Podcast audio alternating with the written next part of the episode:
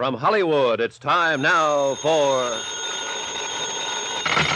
Johnny Dollar. This is Chief Walters, Barnesboro Police. You call me? Oh, yeah, Chief. I understand you're out at Sally Button's place on the edge of town. What can I do for you? Better get out here, Chief, fast. Oh? Yeah, to pick up a body.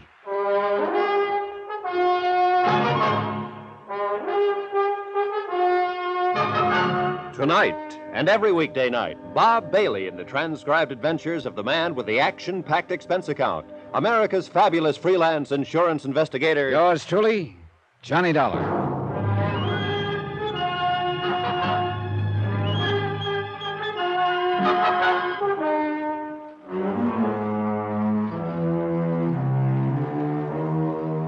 From Special Investigator Johnny Dollar, location Cod Harbor, Massachusetts, to the Intercoastal Maritime and Life Insurance Company, Boston. Assignment, the Meg's Palace Matter. Report and expense account continued.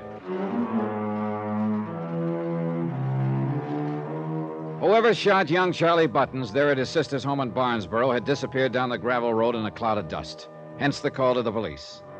Chief Walters was in his late thirties and definitely on the ball. He made a quick call to the coroner, and then in his car we took off for Cod Harbor. We pretty much left them alone over there in Cod Harbor, Mister Dollar, and so far they've always managed to keep the peace.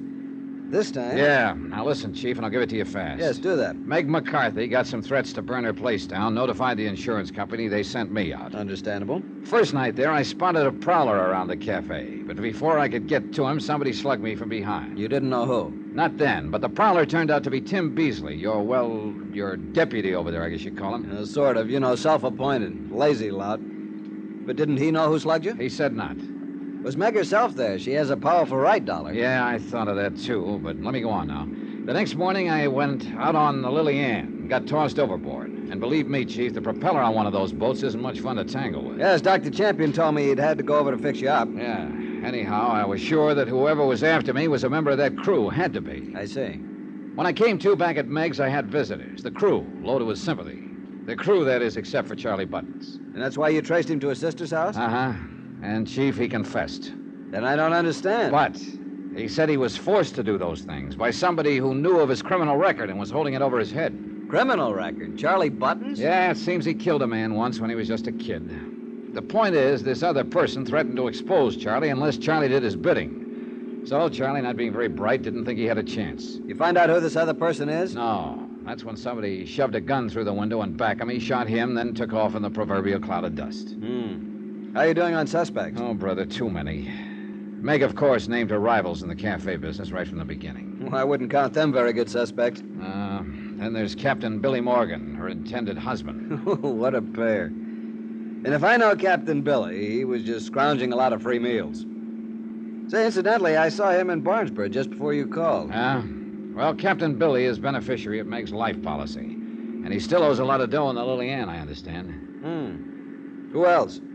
Tim Beasley. What? Yeah. No. Look, Dollar, I know he's a good-for-nothing bum who's taken that job of acting mayor, acting police chief, acting everything else so he can live off the fat of the land over there. But... Did you also know that Clem Harris, who runs the other big cafe, is his cousin? His cousin, huh? Oh, and Beasley never kept his promise to dig up the threatening notes Meg received and compare them with the handwriting of the others. Doesn't look good, does it? What do you think, Chief? I'm beginning to wonder if Tim Beasley will be there when we get to Cod Harbor.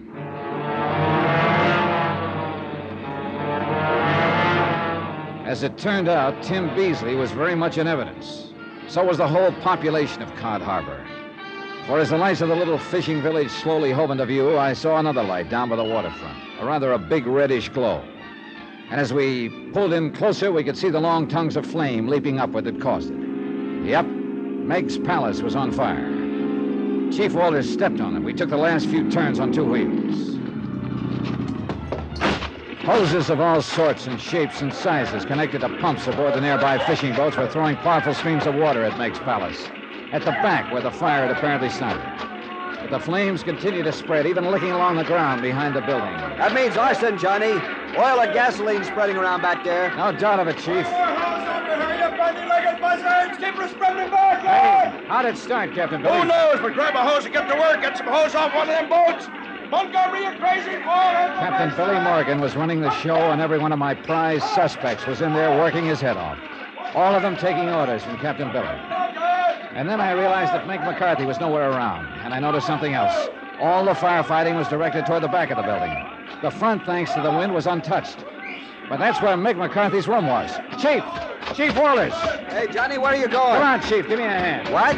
See that window up there? Well, I'm going to climb up on the front roof of the place. You'll burn to a crisp up there. Got to take that chance, because I think I can blow this whole case wide open. Now, clench your hands so I can step on them and hoist me up. But even right here, the heat is too much. Come on, man, quick, come on. Okay, Johnny, but I think you're crazy. Here you are. Now, up. Here you go. The heat was almost unbearable up on that roof. I knew I had to do it.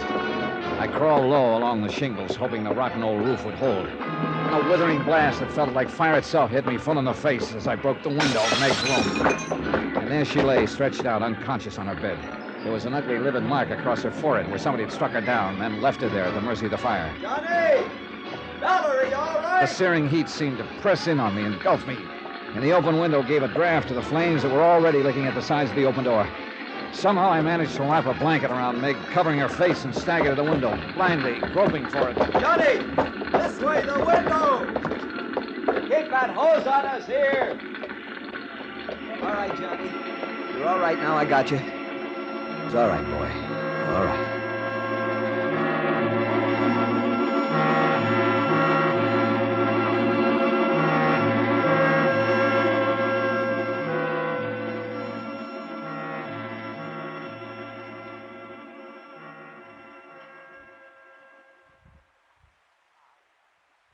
It's all right, Johnny boy.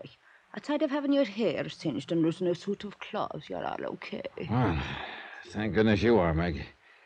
But tell me... Oh, oh, now take it easy. You got a bad burn on that left arm and you got to lie still. Yeah, and would Meg... you believe it, it was Clem Harris, the one I always thought was such an old good blatherskite that gave us each a place to stay here at this house. I wondered where I was when I came to a few minutes ago. Aye, I guess I misjudged the man. But how about you, Meg? Oh, bless you, darling. You saved me life, and I'll never forget it. May the good Lord strike me down. If it hadn't been for you... Oh, think of it, Johnny boy. I'd be laying still in that pile of ashes out there that was once to me a nice cafe. I love you, Johnny boy, and I'm humble and I'm grateful. Meg, that mark on your head... Oh, the dirty, blatherin' spalpeen who snuck up in me room and knocked me down and left me there. I'll murderize him when I find him, that dirty conniving. You don't know who it was? How could I when he snuck up from behind me? Oh, Chief Walters, come in, sir, come in. Well, I must say you two look pretty good, considering. Ready for a visitor, Johnny? Yeah, hi, Chief. Bring him in. Oh, now, Johnny, are you sure you want visitors until you're feeling better? Bring him in, boys. Right in here. Come on. Aye, uh, stop your pushing. Come on, get Why, in. Billy boy. What's the matter with you, Willie? That look on your face. Oh, and you, Chief Walters. What was the idea of locking up my Willie boy like some dirty scoundrel of a crook when he tried so hard to save my cafe from that awful fire? Who do you think you are? All right, Meg, simmer down. Don't simmer you talk down. to me like that, you young Meg. whisker snap. Yes, darling. Well, I won't simmer down. What was the big idea arresting me that way? Who do you think you are around here? And I'm talking to you, Dollar. You went too far, Captain Billy. I went too far. You're off your course. What are you talking about? Yes, Johnny boy, if you was responsible... Quiet, Meg. Uh, yes, sir. I'm talking about arson, Captain Billy, and murder, and the motives behind them. What? Motives. They were all over the place by half a dozen people.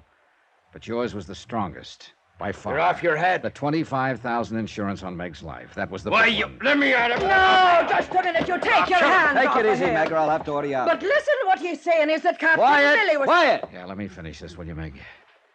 Played lover boy to her, didn't you, Captain Billy? To make sure you'd be her beneficiary. You're crazy. That's you're dirty.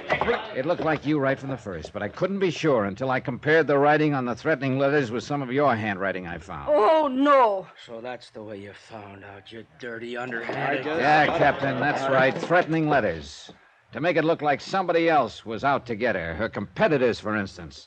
And to leave the way clear for you. Willie boy. No, no, I didn't. I, I mean, I didn't mean to. Oh, but... no, Willie. Tell me it ain't true. Don't touch me. Oh.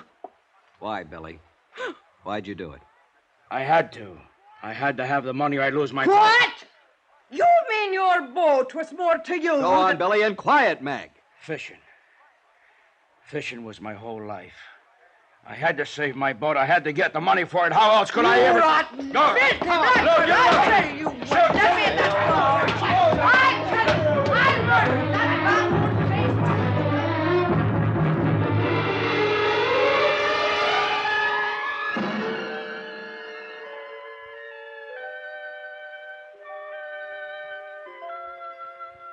I don't know, Johnny boy. Maybe I'll move to someplace else and open up. I wouldn't have the heart to here. Cod Harbor it'd be too. It was here that I met him and I believed him. And... Well, I guess this old heart of mine wasn't as tough as I thought it was. Yeah. I'm sorry, Meg. I'll get over it. Sure I will. Meg McCarthy, Johnny Dollar. No blatherin' idiot of a man is going to keep Meg McCarthy down. That's the... You same. Hear me? No man on this whole earth is worth it. They're all of them just a bunch of no good, too tight. Oh, no. No, Johnny boy, not you. If only there was more of the likes of you in the world. I love you, Johnny boy. And if I were a bit younger and maybe pretty... Johnny. Yeah? Now tell me, where did you ever get the threat letters you compared the writing of? I'd have swore that I destroyed them, every one. Know something, Meg? I didn't. Huh? I never saw them. Never saw a sample of Captain Billy Morgan's writing either. You mean you... Oh, no. Huh? Well, it worked, didn't it? Aye. And it serves that conniving, murdering, blather, scoiting...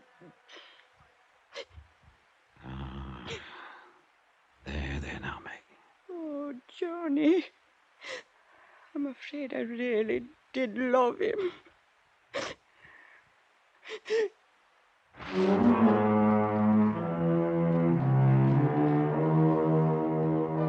Yeah, it had been a long shot, and thank goodness it had paid off. The courts will take care of Captain Billy. The insurance on her place, of course, will have to be paid to Meg McCarthy, but no life insurance, thank heaven. Oh, poor Meg. It'll be a long, long time before she'll fall for sweet talk again. Expense account totaled, including fare and incidentals, back to Hartford, two twenty-one sixty. Yours truly, Johnny Dollar.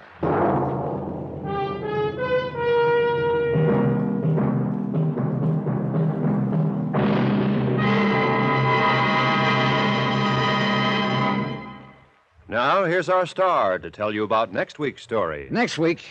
Well, they say that diamonds are a girl's best friend. But I wonder, when they're a motive for murder. Join us, won't you? Yours truly, Johnny Dollar.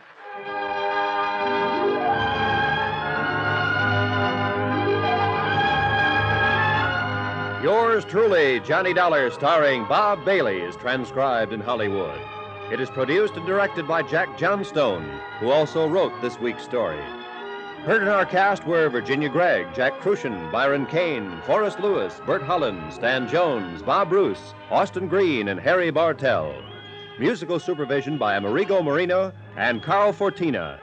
Be sure to join us on Monday night, same time and station, for another exciting story of Yours truly, Johnny Dollar. Roy Rowan speaking.